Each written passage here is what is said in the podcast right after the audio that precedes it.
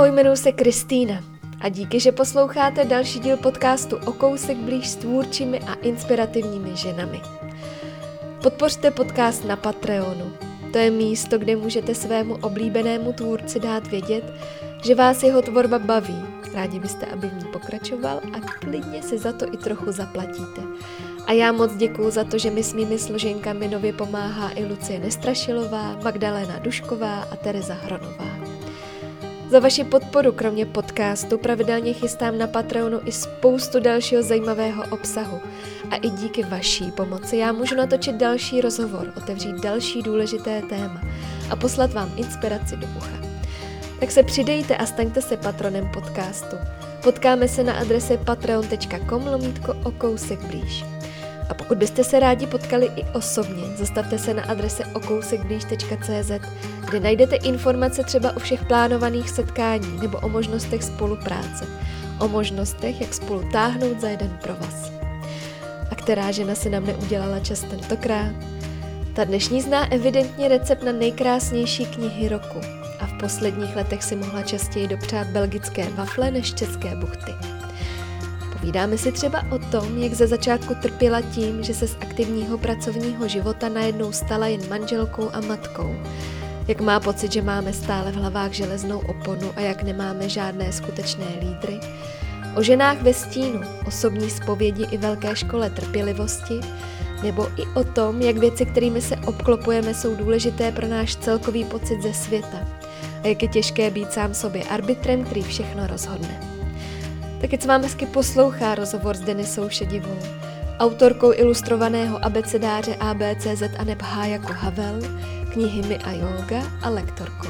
No, nejsme ještě pobavení, ale teď právě eh, nastává ta doba, já tomu říkám už ta jako, kdy jde do tuhého, eh, kdy eh, vlastně začínám, začínám přemýšlet, co kam dát. Nezačínám ještě fyzicky balit, to potom přijde naraz ale už vlastně jsem tak jako jednou nohou nakročena eh, v tom novém domě, kde teda budeme žít a nad všemi věcmi a vším, co vidím, přemýšlím, jako jak to vlastně přestěhovat, kam to dát. Ale tohle je eh, v podstatě eh, ta jednodušší věc, pro mě je velice náročné a prožívala jsem to přesně před rokem. Ve stejné době my jsme předtím žili sedm let v Bruselu. Narodilo se nám tam druhé dítě, jedno vlastně jsme tam vezli půlroční, které jsme tam vychovali.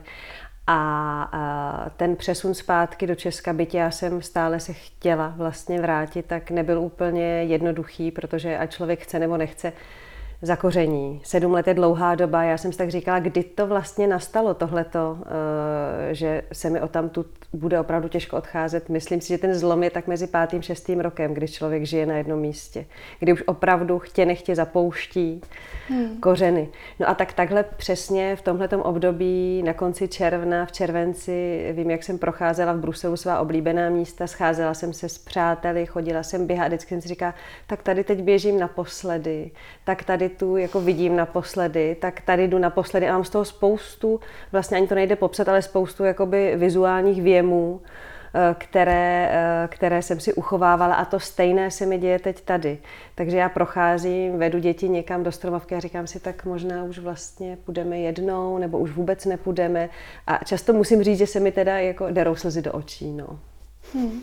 Je to pocit, jako že se vracíš domů, nebo pořád se tomu tak říkat nedá? Eh, no, pro mě to tak vlastně není, je to tak ale pro děti. Mm-hmm. Protože náš syn eh, se v Bruselu narodil, eh, prožil tam celý život a v podstatě to, že jsme se vrátili do Prahy, on cítil jako takový lehce cizorodý prvek, byť jsme celý, je mu 6 let, a byť jsme celý život, jeho život se snažili sem jezdit, máme tady jako babičky, jezdili jsme na prázdniny na Vánoce, Stejně musím nakonec říct svým způsobem, že on pociťuje, ono sobě dokonce tvrdí, že je belgičan, což mě, která jsem vlastně napsala knihu o češtví, jako se trošku dotýká. Ale eh, zkrátka to tak je a možná mě to potom vede k úvahám, že opravdu ta země, ve které se člověk narodí, to prostředí, ve kterém ty první jakoby, roky, teda, kdy už vnímá, vyrůstá, je možná to jako důležité, které ho formuje. Vůbec nechci říct, že je to důležitější než jako mateřský jazyk, než rodina, mm. ale je to opravdu jako velice silný vliv a to vidím na něm. A celou dobu, co jsme v Čechách, tak naše děti obě teda říkají, že se chtějí vrátit do Bruselu. Hmm. Se je tam uh, víc líbí třeba? Ah, já přemýšlím, jestli mám být úplně, úplně konkrétní. Samozřejmě, my jsme tam žili sedm let, žili jsme na kraji Bruselu, žili jsme v domě s obrovskou zahradou. Vrátili mm-hmm. jsme se do Prahy, vrátili jsme se v podstatě tady do, dá se říct, do centra města, bydlíme tady dole v Holešovicích. A uh, vrátili jsme se do bytu, není tady zahrada.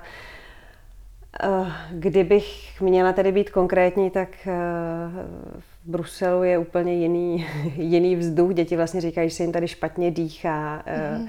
že, eh, že to tady úplně nevoní, což je podle mě dáno zase množstvím a koncentrací vlastně třeba pejskařů, kteří jakoby tady zrovna teda eh, na té letné nebo v té naší ulici jsou. A to jsou ale věci uh, hmotné, které s tím souvisí. Další věci, děti chodili v Belgii uh, do stejné školy, v podstatě chodili tam, uh, Antonín chodil celou mateřskou a Josefínka, ta odchodila i první třídu vlastně do, do katolické, komunální, frankofonní školy, maličké a byli tam hrozně šťastní. A teď jsme se vrátili do Prahy a my jsme dlouho řešili, co vlastně s těmi dětmi, kteří jsou jakoby bilingvní v hmm, zásadě, mm, máme mm. dělat. A nevěděli jsme, že se budeme vracet do Bruselu. A teď jakoby člověku běží hlavou spousta variant, zůstaneme na pořád v Praze nebo se pojedeme do jiné země. Jak to udělat, aby to vzdělání těch dětí vlastně bylo takové univerzální, že teda mm. budou moci se pokračovat eh, kdekoliv na světě. Takže jsme zvolili nakonec francouzské liceum, kam teda děti eh, jeden rok chodili, vlastně, aby nezapomněli francouzštinu. Eh, jestli bych to udělala stejně, kdybych věděla, že se za rok vracíme, nedokážu úplně říct, eh, ale říkám, bylo to dáno právě tím, že jsme opravdu, jako těch možností bylo hodně a my jsme nevěděli. A francouzské liceum je něco, je instituce, která vlastně zaručuje kontinuitu vzdělání, ať jste francouzská licea jsou všude. Hmm. Takže jakoby tímhle tím eh, to bylo dáno. No a samozřejmě děti uh, si stýskají uh, po té staré škole, což zase nemůžu porovnávat jako francouzské liceum v Praze s komunální školou v Belgii, ale určitě tam hraje roli i to, že děti do tamté školy chodili jako tolik let a hmm. tady byly v podstatě první rok, takže mohu říct, že si asi ještě ani nestihli zvyknout. Hmm. Deniso, vítám tě v podcastu O kousek blíž. Děkuju, jsem moc ráda, že tady můžu být. Jak se ti tady vlastně líbilo po tom návratu? No, eh, jak jsem zmiňovala, já jsem se vlastně docela chtěla vrátit. My jsme původně byli, manžel by vyslal na čtyři roky a prodlužovali nám to po roce vždycky. Takže jsme třikrát prošli takovým obdobím nejistoty, že jsme si říkali, tak jedem, nejedem a vždycky to bylo tak jako na jaře. A když to teda přišlo po těch sedmi letech, tak už se mi nechtělo tolik jako dřív, ale to je právě tím, co si myslím, že se mi stalo, že jsem vlastně v té Belgii hmm. začala, e, našla jsem si tam přátele, už jsem tam měla svůj život. Ale e, jako vracela jsem se ráda, já, Praha je můj domov, já to tak, já to tak cítím, já to tak vnímám. A jako hodně jsem si užívala uh, vlastně takovou tu relativní jednoduchost života, která tady je. Tím myslím, že to člověk zná, že jsem tady předtím v podstatě žila uh, velkou část svého dospělého života. Takže vím, co kde je, výstavy, kavárny, kultura, vlastně všechny tyhle ty věci jsou hrozně jednoduché. Stejně tak pro ty děti. Zatímco v té Belgii jsme dlouho vlastně tápali, hledali, než jsme vůbec našli tyhle ty základní jako věci. Týká se to i potravin, týká se to všeho. Člověk se musí úplně nově zorientovat, hmm. naučit se v podstatě nakupovat, naučit se fungovat, eh, zajistit základní služby. Tak tady jakoby člověk skočí, dejme tomu, eh, když se říká, nikdy nevstoupí do stejné řeky, tak v tomhle se to moc nemění. Eh, zároveň, co se týče, co se týče přátel, tak to je věc, která je složitá protože eh, skutečně návraty z takhle dlouhých jako vyslání, byť jsme nebyli daleko, jsou složité, člověk žije v jiném prostředí, někam se posune, ti lidé se taky posunou a znovu jakoby navázat eh, trvá, ve všech případech se to třeba ani nepovede, eh, ale je to zase proces, který není jako, že člověk přijede a okamžitě je hmm. jako integrován. Jo. Trvá to eh, chvíli, než se zapojí do společnosti a konkrétně třeba v mém případě uh, myslím taky, že to trvalo delší dobu. Já jsem ještě na začátku uh, vlastně udělala velkou cestu po Americe, takže já jsem přijela. Nějak jsem tady jakoby zajistila všechno a zase jsem odjela na tři týdny do Ameriky. A tak to byla jedna věc, potom jsem měla velký projekt na design bloku, takže já jsem se tak jako na začátku trošku zavalila prací. A také jsme dokončovali náš byt uh, a poslední krabici jsme vybalili asi v lednu a v té době už jakoby můj muž usiloval v podstatě o tu práci, kterou má teď, takže jsme tak si říkali, pojedeme zpátky, nepojedeme. Opravdu jsme nevěděli, jako chvílema to vypadlo, že ano, chvílema to vypadlo, že ne. No a v momentě, kdy se můj muž tedy dozvěděl, že pojedeme, to bylo někdy na začátku března, někdy 8. března, tak v podstatě přišla ta situace, eh, přišel tedy eh, koronavirus a hmm. věci kolem toho. Takže já jsem měla pocit, že v momentě, kdybychom si měli začít jako užívat všeho toho, hmm. co ta Praha co ta Praha nabízí, vlastně prožít jakoby to krásné jaro, eh, začít společensky žít, že už jsme byli jenom maličký krůček od toho a nedošlo k tomu. Takže jakoby tuhle tu fázi jsme trošku přeskočili teď, eh, a teď už zase eh, v podstatě, jak říkám, jsme jednou nohou v Belgii. No. Hmm. Co taková ta nálada celospolečenská? Eh, hmm. Posunuli jsme se někam? Nebo... Za těch sedm let? Hmm. Ah, to je, to je těžká otázka. Já jsem sem celkem pravidelně jezdila za těch sedm let, takže jakoby o nějakém výrazném posunu ten jsem nepozorovala jakoby mohu trošku srovnávat, eh, dejme tomu, eh, jak se lidé chovají v běžném kontaktu eh, tady, jak se chovají v Belgii. A, a, ale to si myslím, že se, že se příliš vlastně asi za těch sedm let jako nějak nezměnilo. To je taková jako konstantní, konstantní situace. Takže já si vlastně nemyslím, že by se nějak nálada výrazně zhoršila. Samozřejmě zase žijeme v nějaké, jak se říká, pražské tady bublině. A co se týče jakoby uh, politického života nebo naší politické reprezentace, tak uh, já se vlastně uh, nijak neangažuji, ale to je jenom zase proto, že jsem měla jako mraky jiných starostí, ale samozřejmě působí to na mě tíživě, tahle ta skutečnost. Jako, uh, není to dobré a myslím si, že jakoby uh, rozhodně i v té krizi se to ukázalo, jakoby nemáme, uh, nemáme žádné uh, skutečné lídry, uh, kteří by nám třeba řekli pravdu do očí, uh, byť je bolestná, jako to třeba udělala jako Angela Merkel.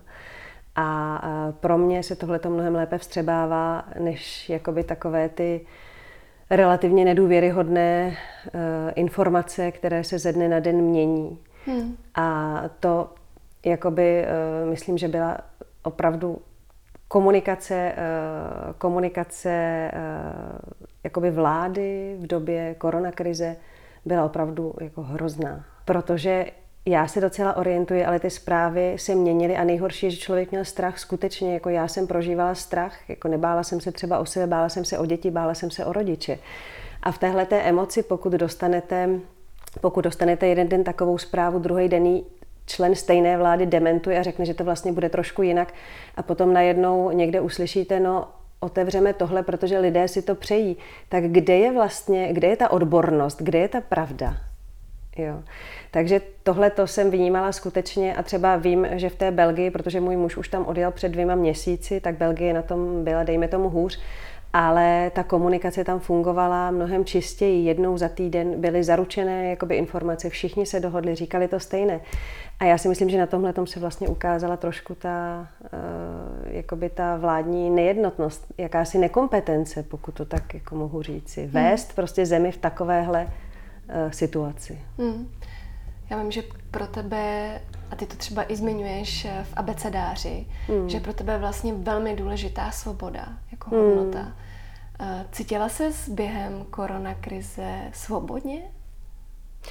No, uh, Vlastně ne, ale je to hodně díky tomu, eh, co říkám, že jakoby jsem nevěřila, že jsem zatím cítila prostě určitou, já nechci říct manipulaci, ta situace jako byla složitá a nikdo si ji dopředu nemohl naplánovat, ale eh, vlastně cítila jsem, eh, jakoby, že to omezení, že ty informace, na základě kterých jakoby je ta svoboda omezována, jsou různé a jakoby mění se a mění se ten přístup k ním.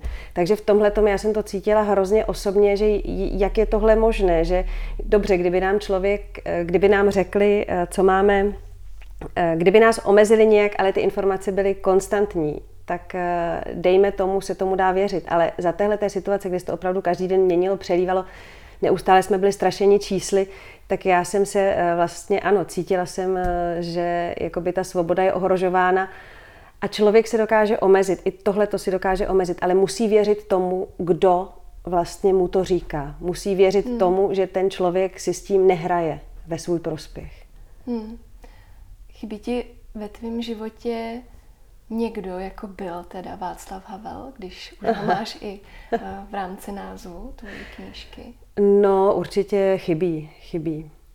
Eh, mně vlastně eh, velice chybí a dlouhodobě o tom uvažuju, že potom si říkám, že ta česká společnost eh, jakoby postrádá, já nech, slovo vzor je takový jako trošku, trošku kliše, ale já se domnívám, že v tom jako politickém spektru, že skutečně postrádáme nějakého jako lídra i po stránce morální jakoby já mám, mám pocit, že teď je to všechno řízeno jakoby jakýmsi prospěchem, byť osobním, nebo stát jako firma, nebo jako...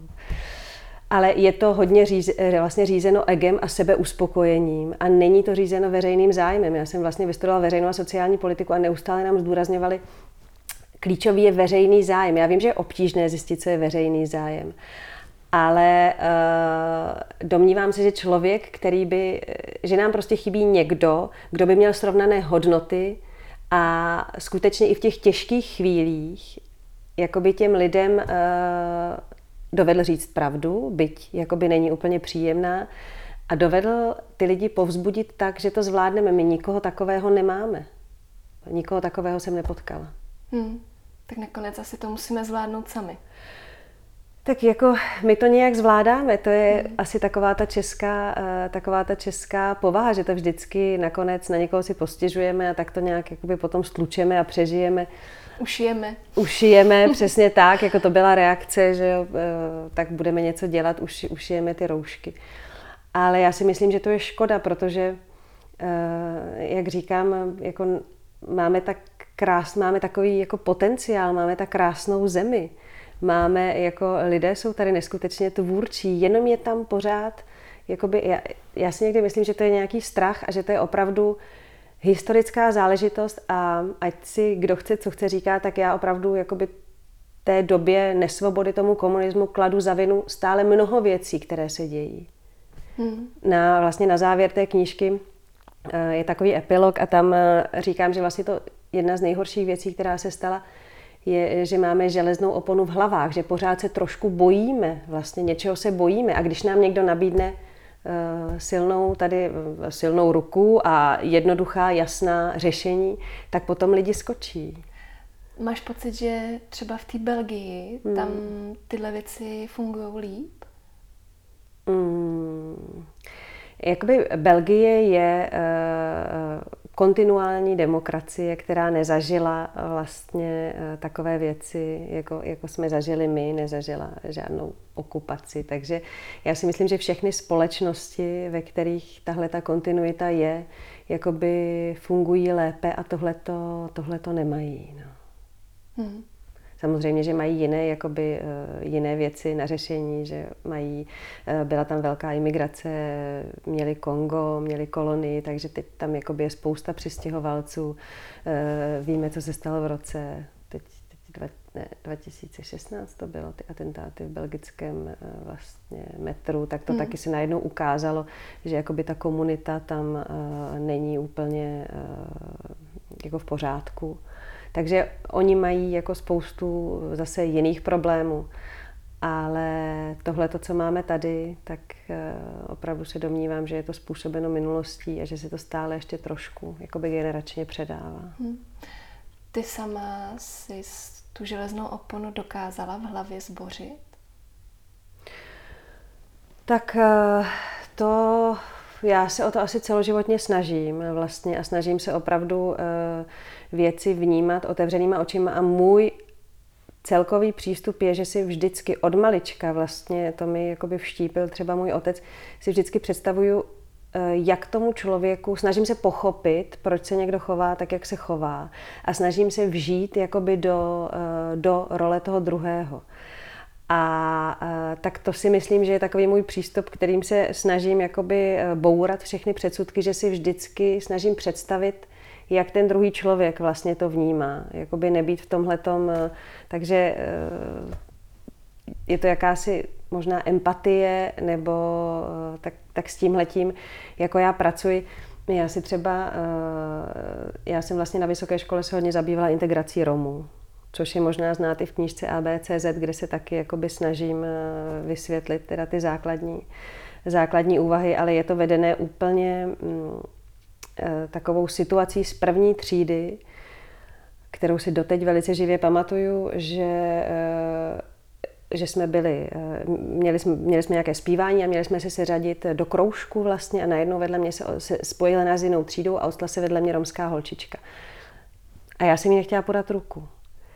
A potom mi to ta učitelka vysvětlovala, potom mi to doma vysvětlovali rodiče. Já jsem se samozřejmě hrozně styděla, ale říkala jsem si, proč já vlastně, když ne, jsem nebyla, já jsem nebyla zatížená žádným jako předsudkem, tak jsem si jen říkala, tak to byl uh, potom zpětně, to je v podstatě takový ten strach z toho neznámého, že vlastně na, jako, to bylo možná poprvé, kdy jsem prostě viděla člověka s jinou barvou pleti.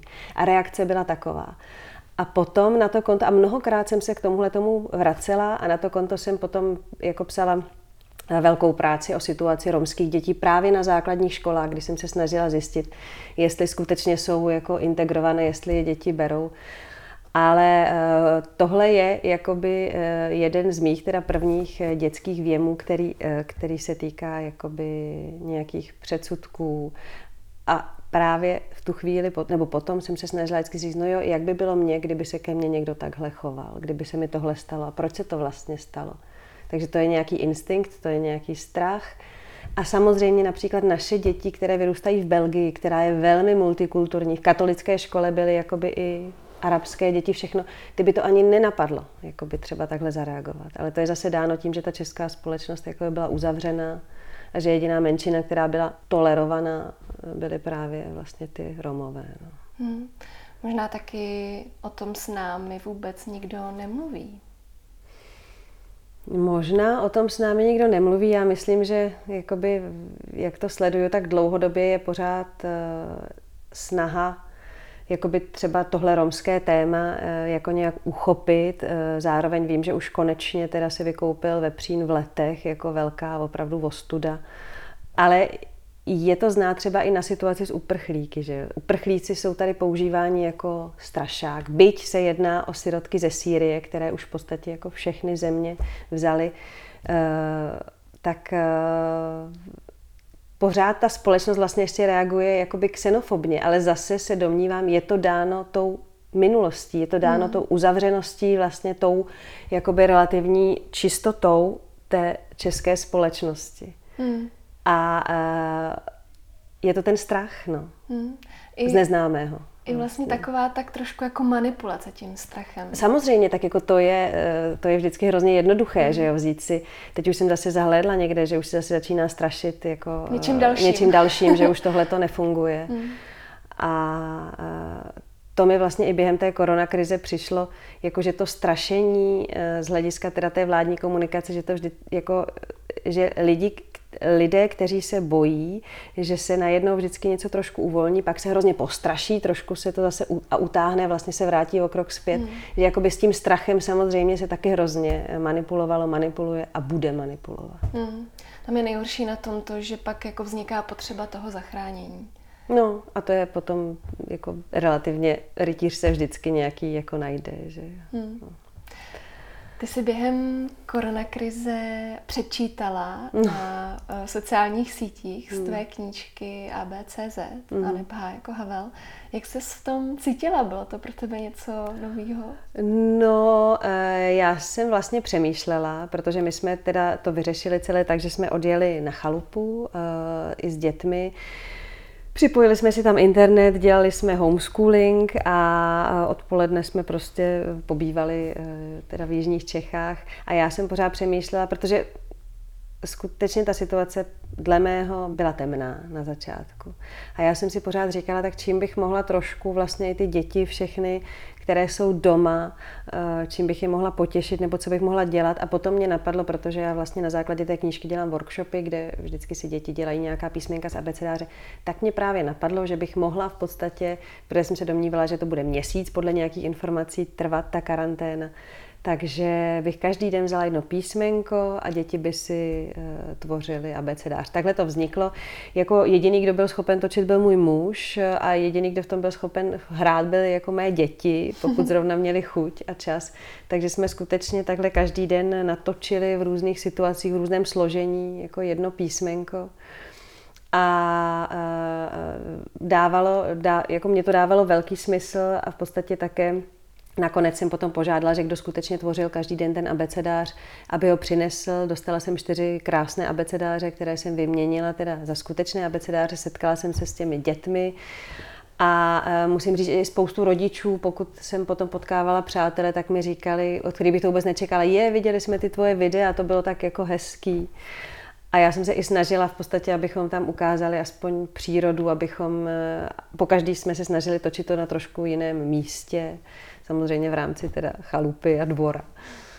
A to jsem si vlastně v ten moment taky uvěděla, jak je strach, uvědomila, jak je strašně důležitá příroda třeba.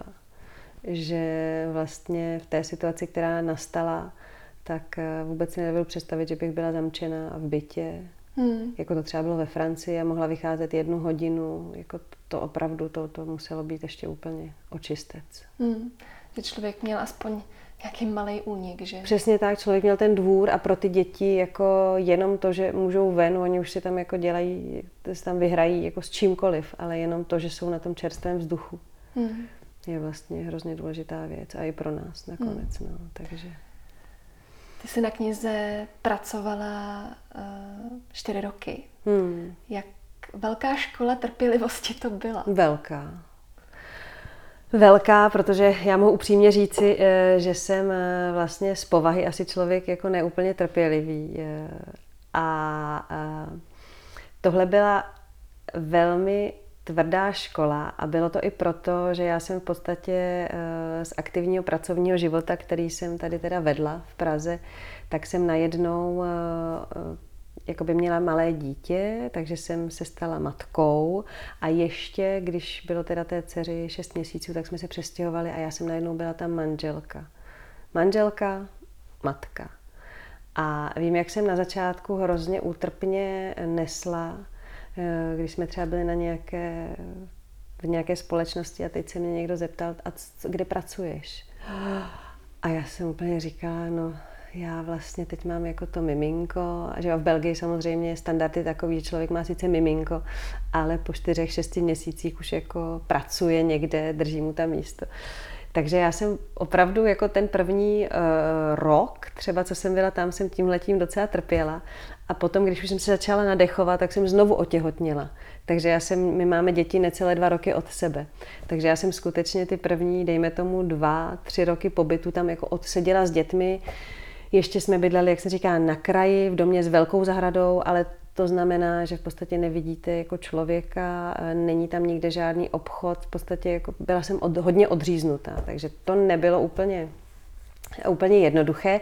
No a potom, eh, protože už jsem za sebou měla jednu knížku o józe, tak jsem nějak začala uvažovat, že bych chtěla, aby právě ty moje děti, když teda vyrůstají v zahraničí, měly nějak blízko k tomu češství.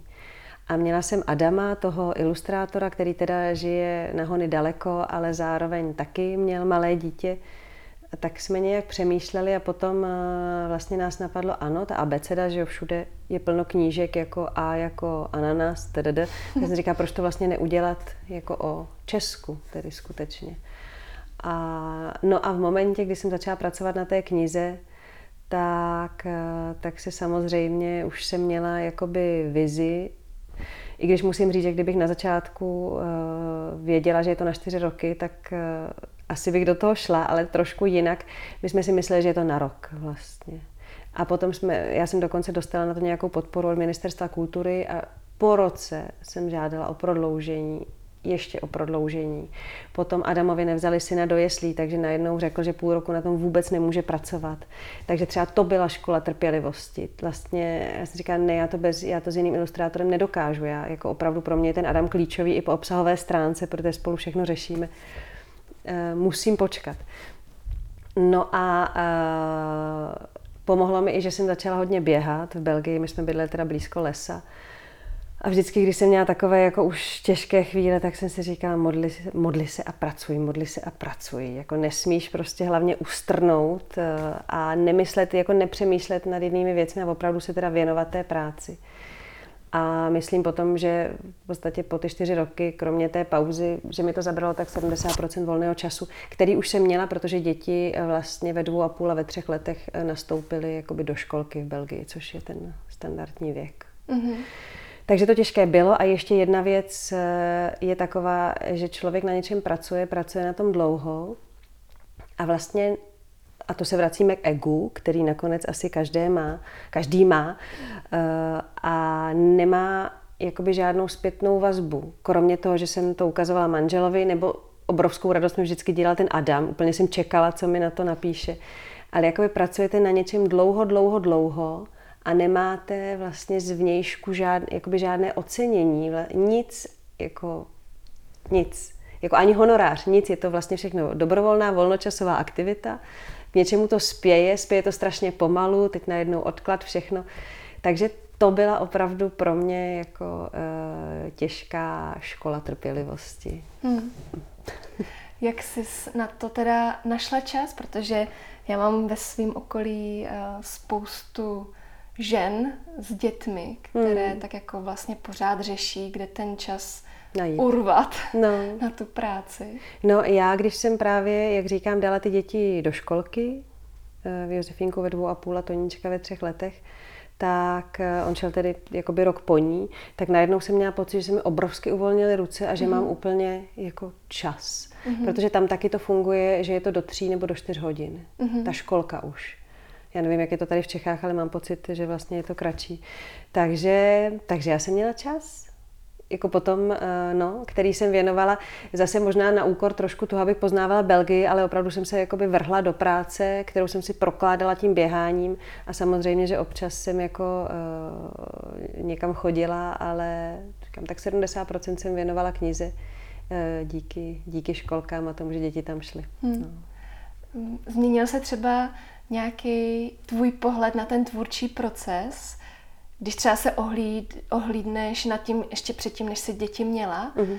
změnilo se tam jako přístup k tomu, jako najednou si dokázala toho víc nadspat třeba do, do nějakého menšího časového úseku? No, uh, možná, no. Já jsem, když to vlastně zpětně vezmu, tak jsem i předtím měla jakoby zaměstnání, která mi dovolila být tvůrčí v rámci možností, uh, relativně jako většinou docela otevřených. A, ale zároveň e, vždycky jsem se někomu zodpovídala, vždycky jsem měla někoho, kdo nakonec teda řekl ano, ne, bude to mm-hmm. trošku jinak, i když jsem měla svou hlavu. Ale vlastně v tomhle je člověk sám sobě pánem a nese v podstatě veškerou zodpovědnost. A to bylo to, co jsem si někdy uvědomovala že je jakoby na takovémhle tvůrčím procesu, kde nikdo nezasahuje, jakoby taky těžká věc být sám sobě tím arbitrem, eh, kdo vlastně všechno rozhodne a naučila jsem se možná taky většímu soustředění, protože ten život v tom domě, jakoby na okraji, tam byl klid na psaní, dá se říci, což tady například v Praze Eh, po tom roce vůbec jako nemohu říci, ale eh, děti nebyly kontinuálně ve škole, že jo? takže ta situace byla trošku jiná. A eh, no, takže změnilo se možná ta odpovědnost ten přenos té odpovědnosti, že byl pouze na mě a možná se mi zlepšila jakoby koncentrace a taková ta cílevědomost a taky jsem si uvědomila, že ty projekty prostě se mohou dělat uh, dlouhé roky a nemusí to být všechno jako hned viditelné a že na výsledky u dobrých věcí se čeká. Hmm. Když ti to třeba nešlo, tak jsi šla běhat, jo, jak jsi zmínila? No, přesně tak. Když jsem měla takový jako nejhorší, eh, tak jsem šla běhat. No. Já jsem viděla, že jsi asi i běžela nějaký maraton. Běžela jsem bruselskou dvacítku, byla takový půlmaraton, no. No. Já jsem eh, v Bruselu poznala uh, takovou, nebo našla jsem si kamarádku, která byla Češka a která měla takovou iniciativu Rozběhej Brusel. A taky to v té době byla maminka jako s dětma a uh, dělala takové organizované běhy tam po parku a já jsem si nejdřív říkala, no běhání, já mám tu jogu a to prostě to. Ale najednou jsem cítila, že potřebuju opravdu jako vypadnout z toho domu a něco, tak uh, jsem se přidala, potom jsme se zpřátelili a ona mi jakoby hodně, hodně mi pomohla uh, i v tom vnímání toho běhu a doteďka jako běhám, i tady chodím běhat, i když méně musím říct a stalo se to součástí mého života. A při tom běhání jsem vymyslela spoustu věcí, že to je tak, že běžím, mám jako hlavu plnou problémů všechno. A ono se to, já nevím, jestli to setřese, nebo co se s tím stane, ale nějak se to vlastně při tom běhu jako často vyřeší. No, no se to eh, skládá v té hlavě. Asi se to nějak jako hmm. možná otřese, setřese a přeskládá. No. Hmm. Co ta vlastně... yoga, to už si úplně jako opustila? Ne, to jsem taky nikdy neopustila. To ještě i Vlastně než jsem běhala, eh, tak eh, jsem pořád se snažila sama cvičit. Hledala jsem eh, v Bruselu nějakou vhodnou skupinu, což bylo na začátku dost složité, jak jsem byla velmi omezená těma dětma, tak to jako nešlo moc. Takže jsem cvičila sama doma. Já jsem si vlastně dělala i lektorské kurzy, předtím. Nikdy jsem neměla záměr učit, spíš jsem si říkala, že nevím, v jaké se v životě osnu situaci a že bych chtěla sama si být schopná zacvičit, aniž bych musela docházet. Tak to se teď jako ukázalo, že to funguje. A potom jsem si teda našla takovou malou skupinu, do které jsem chodila a jednoho dne ta cvičitelka říkala, je, já, mm, my se budeme stěhovat do Ameriky v létě, nechtěla bys to převzít, protože věděla, že mám. A já jsem si tak říkala, no, já, to mě vůbec nenapadlo. No a potom jsem to svým způsobem převzala. My jsme vlastně uh, bydleli teda v domě, který byl veliký, měl jako obrov, dole takovou obrovskou reprezentační místnost, kde byly okna do zahrady se vzrostlými stromy, úplně ideální na jogu. Hmm. Takže tam jsem začala dvakrát týdně uh, vlastně učit, jakoby skupinku a mám na to úžasné vzpomínky a dva roky, vlastně to byly ty poslední dva roky, co jsme tam byli, tak dva roky jsem teda takhle vedla Eh, skupinu eh, a hrozně ráda na to vzpomínám. No. Hmm. Ty jsi dokonce taky napsala knížku o józe. Napsala, no. no. A vlastně obě knížky, které jsi vydala, tak mají takovou hezkou nálepku, že to no. jsou nejkrásnější knihy. Nejkrásnější. Já jiné knihy neumím. Přesně si říkám, že ty znáš ten recept, jak, no. jak psát, vydávat ty nejhezčí knihy. E, recepty taky Adam Macháček, jako, který je vlastně jako úžasný člověk a velmi empatický. Já nevím, jak často se to stává, ale e, v podstatě my jsme i generačně stejně mám pocit, že se na věci díváme podobně a že vždycky Adam to ještě mnohem, jakoby ještě to dotáhne dál, než mě vůbec napadne. Mm. A i to, jakým způsobem vypadá vlastně tahle ta knížka, tak eh, na začátku já, vůbec by mě nenapadlo, že to jakoby takhle, eh, jako takhle já jsem nepochybovala o tom, že to bude krásné, když to dělá Adam, ale že to dopadne až takhle jako vrstevnatě, že tam, že tam budu moct to proložit jakoby všemi svými vlastně i svět, světonázory. Tam jsou věci týkající se Evropské unie, jsou tam věci týkající se jako naší otevřenosti a tak dále, ekologie. Takže uh, a já jsem tu knihu skutečně, jsem do ní dala sama sebe. Teď jsem si někdy říkala, mm, že v podstatě kdo to přečte, tak mě jako hodně pozná, co si, co si o věcech myslím. A, a samozřejmě jsem se snažila i s tou dávku objektivity, nebo je, ty věci jsou objektivní, ale vždycky nakonec ten výběr a to, k čemu se to stáčí, i tam jsou třeba vybrané písničky, tak je to vždycky trošku jako taková osobní, osobní spověď. A kdyby kdokoliv napsal jako abecedu České republiky, tak to každý napíše jinak a každý určitě o sobě prozradí jako v tomhle spoustu věcí. Například by mě zajímalo, kdybychom požádali ty politiky, aby napsali své ABCZ. Co by tam tak z toho jako eh, vyplynulo. No. Hmm. ty si velmi tu spolupráci s Adamem pochvaluješ. Mm. Je vlastně docela zajímavý, nebo nevím, jestli to je zajímavý, ale podle mě je, že je to vlastně muž, že máš takhle jako hezký napojení jako na muže, protože spoustu tvůrčích žen spíš jako kolem sebe jako soustředí ty ženy. Yeah. No, tak tohle asi nedokážu vysvětlit. Já vlastně uh, si zase docela jako ráda spolupracuji s muži, musím hmm. říct. Ale je, když mluvíme o mužích, ženách, tak je taková zajímavá úvaha. My, když jsme vlastně tu první knížku dokončovali, tak mi jednoho dne Adam právě napsal, uh, my tam máme rejstřík na konci, kde je vlastně, který je rejstřík jakoby osobností, které nemají vlastní heslo, ale jsou zmíněny pod jiným heslem, takže uh, ne každý, jakoby třeba i, i Čapek není pod Č jako Čapkem, ale uh, je pod Dášenkou, je pod uh, robotem, na víc místech, takže mm-hmm. v rejstříku je Čapek.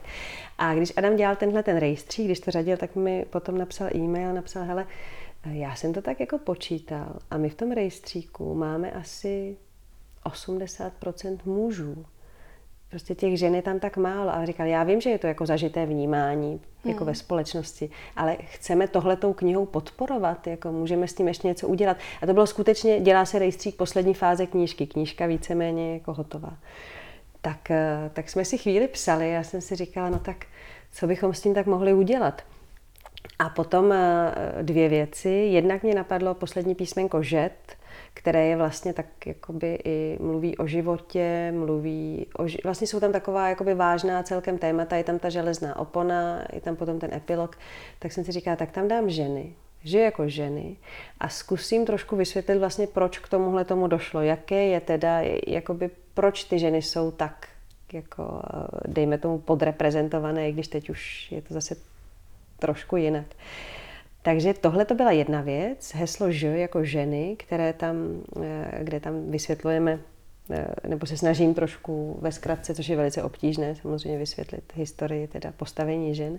A potom jsem ještě prošla celou knihu a když tam jsou třeba obecná hesla jako architektura, tak jsem opravdu si říká tak architektura, tak, tak jsem tam dodala Evu Jiřičnou. Uh, u fotografie jsem dodala Fárovou.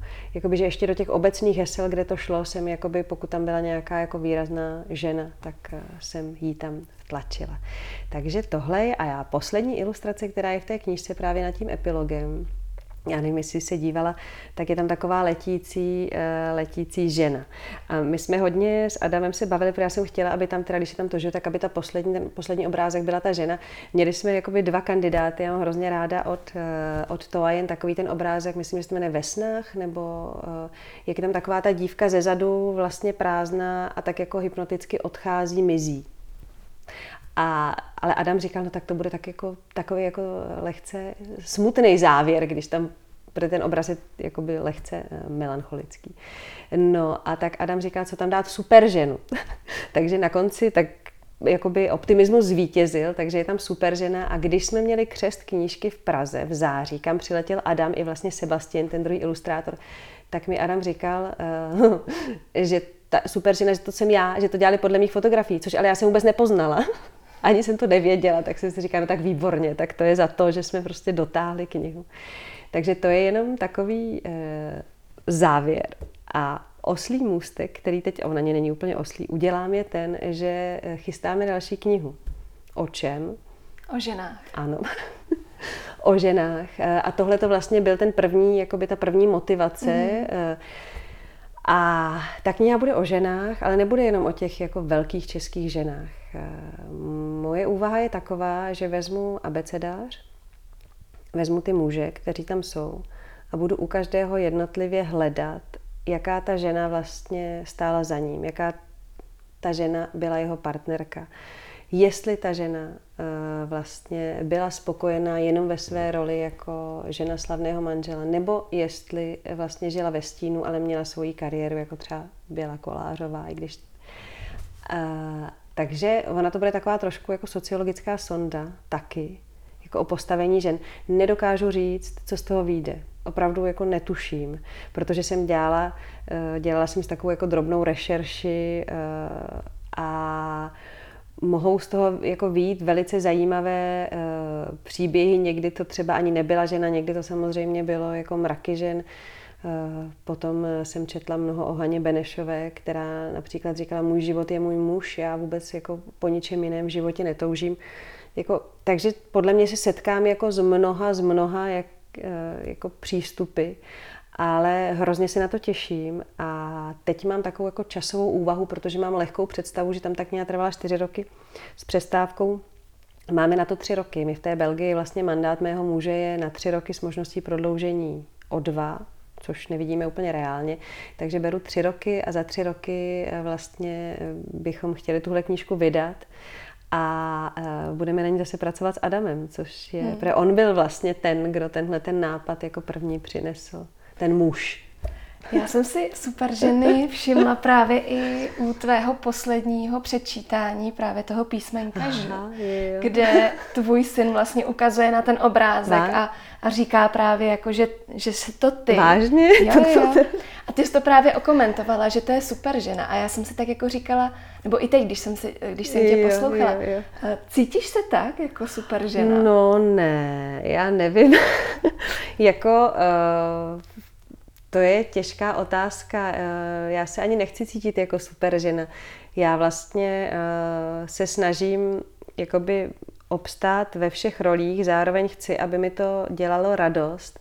A samozřejmě vím, že nejsem jako v mnoha ohledech dokonalá a že bych mohla být tady v tomhle tom lepší, v tomhle lepší. Ale zároveň život není jako, eh, cest, jako cestou srovnávat se s někým nebo to není úplně jakoby ta správná cesta. Takže já se snažím jakoby dělat to, co mi jde, naplňovat uh, a naplňovat uh, jako své, své role, ale tak, aby mě to bavilo. A vím i potom, jakoby, že je to dobré i pro rodinu, a protože já jsem spokojená ale jako super žena se asi necítím, no. Mm. Ale jsem spokojená. Jak třeba o sebe pečuješ, aby se cítila plná energie, hmm. plná tvořivosti? No, tak uh, mám ráda běhání a mám ráda jogu. Uh, chodím ráda s dětmi ven. A um, samozřejmě jako fyzická eh, péče. Mám ráda různé rituály, chodím na masáž, chodím na kosmetiku. Jsi ten typ, který si to tam užije? No určitě, jako to je, jako, to je moje uh, podmínka, uh, aby to bylo. Ale já vlastně jsem velice v tomhle, že už mám ty dámy všechny, které znám jako spoustu let a k ním se vracím a k ním pořád chodím, takže já si to ano, tohle si velice užívám a bylo by asi obtížné si to úplně představit jako život, život bez toho. Samozřejmě za, za koronaviru tyhle věci nebyly a taky to člověk jako zvládnul. Ale jsou to věci, které mám ráda. No. Hmm. Vy vlastně na té knižce spolupracujete tím způsobem, že se vlastně vůbec nevidíte. Každý mm. žijete úplně na jiném místě. Tohle je věc, kterou eh, se vlastně spoustu lidí teď i muselo naučit. Mm. Tak eh, jak vám to funguje tak, aby se třeba nic v rámci té komunikace nestrácelo tak někde jako po cestě? No, musím říct, že eh, se nám vlastně nikdy nic nestratilo. A eh, je to jakoby o té systematičnosti. My jsme vlastně mnohem víc než na nějakém Skypeu, to jsme byli výjimečně, my jsme si psali. Mm-hmm. Takže jsem si někdy říkala, že i ta korespondence jako naše je tak obsáhlá, ale skutečně člověk musel být velmi precizní, protože si představte, jak je ten abeceda strukturován, takže to bylo písmenko po písmenku, odstavec po odstavci, eh, vlastně eh, velice systematická a Adam potom je odepisoval a vpisoval do toho, ale našli jsme jakoby nějaký mod, model, mm-hmm. který nám oběma vyhovoval a, a fungovalo to, no. Takže, ale teď vlastně doba koronavirová přinesla právě všechny Skypey a Zoomy a všechny videokonference, tak my jsme to moc nepoužívali. Jenom opravdu, když už jsme měli uh, hodně uh, věcí třeba nakumulovaných uh, jako systémových, třeba o vzhledu té knihy a tak mm. dále. Ale ty obsahové jsme si vypisovali. No. Mm. Já, když jsem se dívala na ty obě knížky, tak mm. mně vlastně přišlo docela zajímavé, že jsou takový jako plastický, že to není jenom Um, že to není jenom prostě knížka, ale dost často se tam jako ten list různě obrací. Mm, mm. V My a yoga, tak tam zase naopak jako se vytahoval celý plánek a tak. Um, máš ráda tuhletu jako interakci Mám, no. a, a tahle ta představivost, je to pro tebe mm, důležitý? Mm. Je to důležitá věc a už u té první knížky uh, vlastně jsme byli hodně vedeni tím, Eh, aby eh, se s tím dalo dobře cvičit, protože právě spousta jakoby knížek je, eh, že člověk teda stojí nebo leží nebo sedí na podložce a teď si tam musí listovat a hledat si ty obrázky. A my jsme si vlastně říkali, jak to udělat, aby, aby člověk nemusel u téhle té knížky listovat. Takže tam proto tam jsou ty fotografie, vlastně je tam u každé skupiny cviků plakát, který si jakoby otevřete, je to tak na 10 minut a podle něj podle něj se dá cvičit. Takže to je uh, jeden prvek a ta druhá knížka, ta je zase rozkládací. Jako já tu knihu uh, vlastně vnímám i jako objekt. I proto je udělaná na krásném papíře. Uh, I samozřejmě ta knížka, jak je černobílá, jako bude velice citlivá a zejména teda na tomhle papíře, ale já se domnívám, že i tím, jak bude stárnout, že vlastně bude, bude krásná, byť bude třeba právě opoužívaná. Mm-hmm. Takže eh, jakoby jsme vedeni i tím, aby ta kniha jako objekt eh, fungovala a aby byla jako půvabná. No. Hmm. Dovolují rodiče eh, do ní teda kreslit?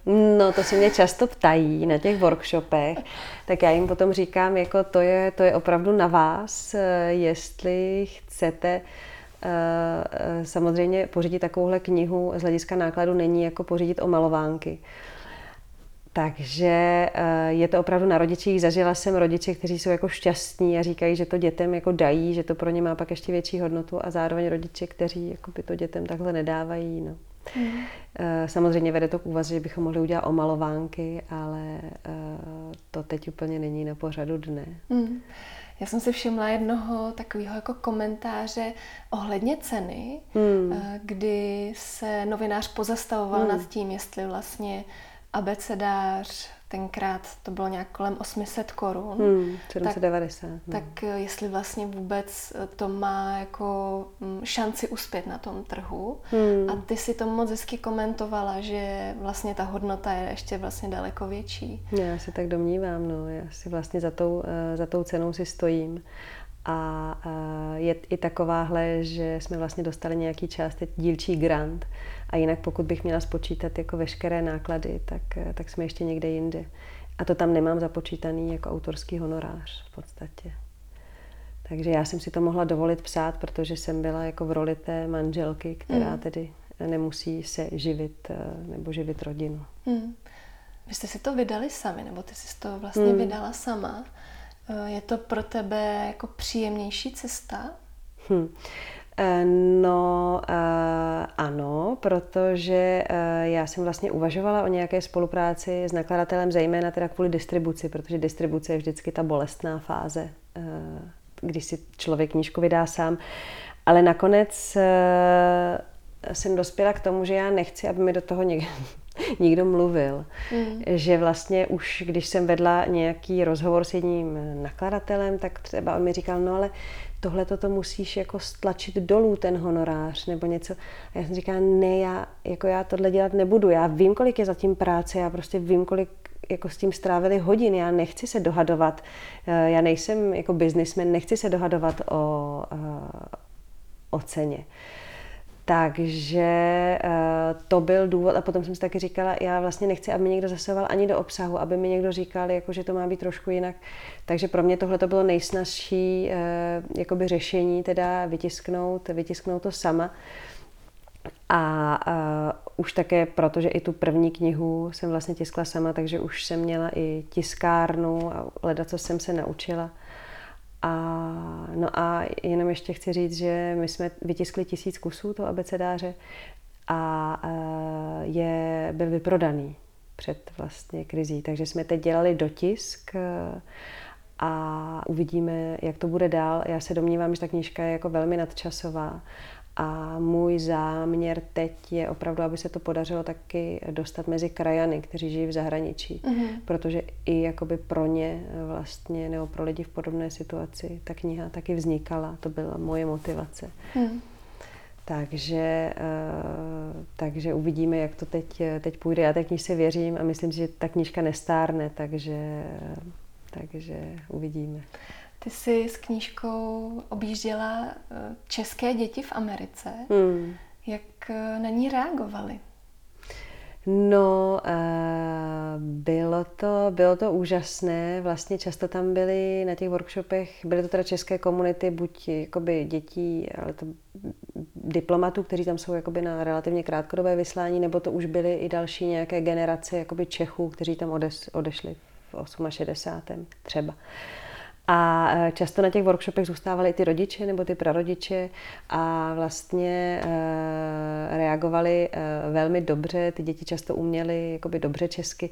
Já vlastně na tom workshopu je vždycky si s nimi povídám, co jim chybí v Americe, jakoby českého, jestli je něco takového. Takže se snažíme, takže je to často přivede k pozitivním myšlenkám prázdnin nebo vánočním, že jo? protože i když z Ameriky nejezdí tak často, protože je to přece jenom daleko. Takže uh, ty reakce byly úžasné a taky to hodně vede k tomu, že i ty rodiče začnou říkat je a tohleto a já jsem s tím jako zažila tohleto.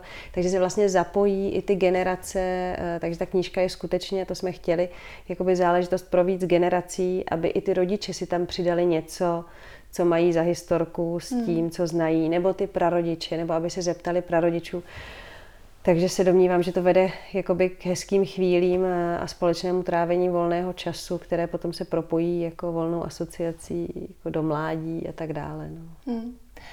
Když jsi zmínila ty ženy, hmm. že i teď možná už se děláš eh, rešerše, že už Dělala začínáš... jsem, no. Teď, teď teda zrovna ne, dělala jsem to jenom uh, vlastně uh, za koronakrize a teď uh, se musím stěhovat, ale začnu zase. Mm-hmm. No. Máš uh už třeba um, jako ve svém okolí nebo i třeba z hlediska té historie pár žen, o kterých třeba můžeš říct, že jsou určitým vzorem pro tebe? No, uh, tak samozřejmě eh, teď se například jako hodně mluví o Miladě Horákové, protože 27. bylo výročí, kterou já v knize mám a která je samozřejmě jako obrovským vzorem eh, po stránce morální vlastně o tom, že skutečně teda ta pravda eh, pravda je jako důležitá, člověk za ní může i jako položit, eh, položit život. Tak jakoby to je jedna z nich. Potom jako ženy umělkyně, které vlastně žily, žily svůj život v době, která patřila víceméně mužům, i jako například Toa Jen nebo Růžena Zátková. Potom, no, Musí z toho vzniknout tady kniha, evidentně. Musí z toho vzniknout kniha, protože je jich opravdu hodně, ale já právě nechci vlastně jenom tyhle ty velké ženy, mm-hmm. ale chci opravdu Eh, zkusit najít i do páru, když tam máme třeba profesora Holého, tak najednou se podívat, kdo byla jeho žena vlastně mm. a jak ona to měla, byla stejnou profesi nebo neměla, čemu se věnovala.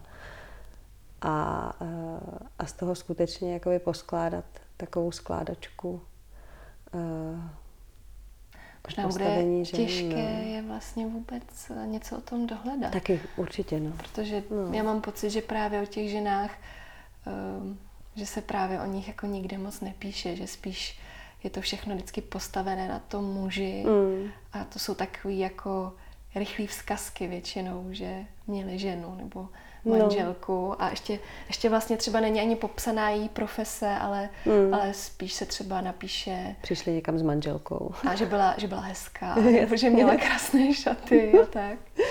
Je, šila u Podolské.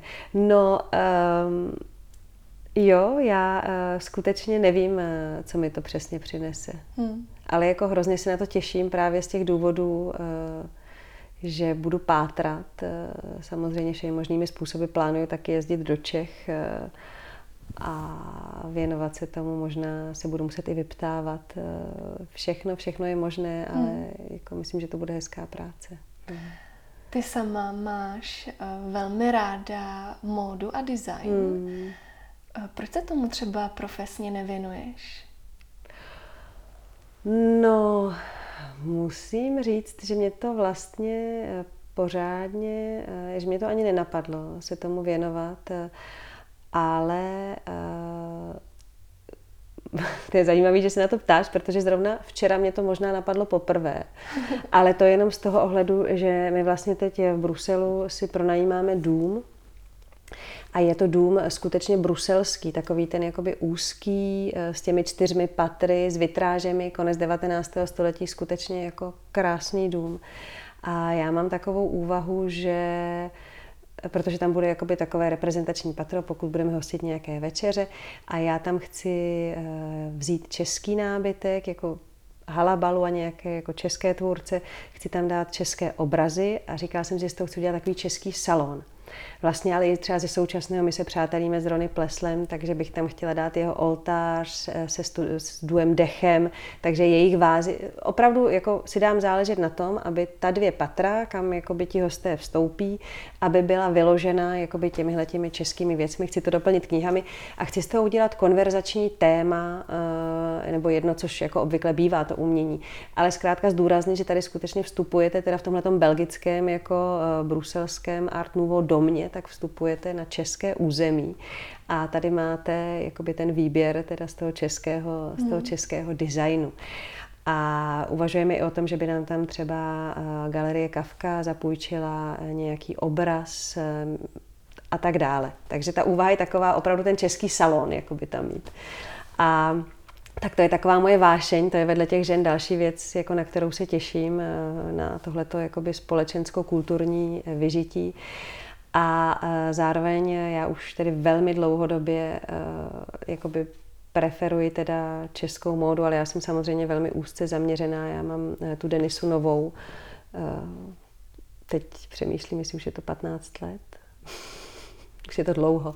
A, a, ale mám ráda eh, šperkaře, kteří teda už skončili zorji, takže se i snažím tím, jakoby, co nosím na sobě, vlastně neustále odkazovat teda na, na, to, na to Česko. Hmm. Hmm. Ráda investuješ vlastně do těchto kousků? Jako bereš to jako něco, co s tebou hmm. vlastně zestárne? Hmm. A možná bude i dál, pro další generace. Pro další generace. Beru to tak, no. Uh, beru to tak a uh, já si myslím, že je důležité, ona o tom hodně mluví třeba Jana Zjelinsky, uh, jakoby věci, kterými se obklopuje člověk, jsou důležité pro jeho věmy, pro vlastně, myslím, celkový pocit jako ze světa, takže člověk by měl opravdu asi pečlivě volit, co je mu skutečně třeba v tom interiéru příjemné. A, a my jsme v podstatě, eh, já ty věci, které sbírám, ty předměty třeba, nebo sbírám, které občas od někoho zakupujeme, tak tak vnímám.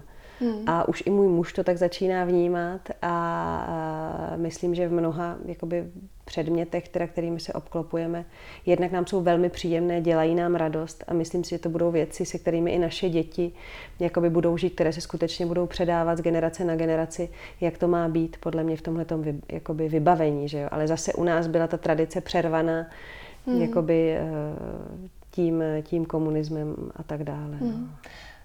Vy, když se teda takhle jako přesouváte, hmm. Eh, berete si ty věci vlastně sebou? Teď to tak uděláme, no. Hmm. Protože my si tady, mm, jako ponecháme si tady byt, ale bude úplně jakoby minimálně zařízený.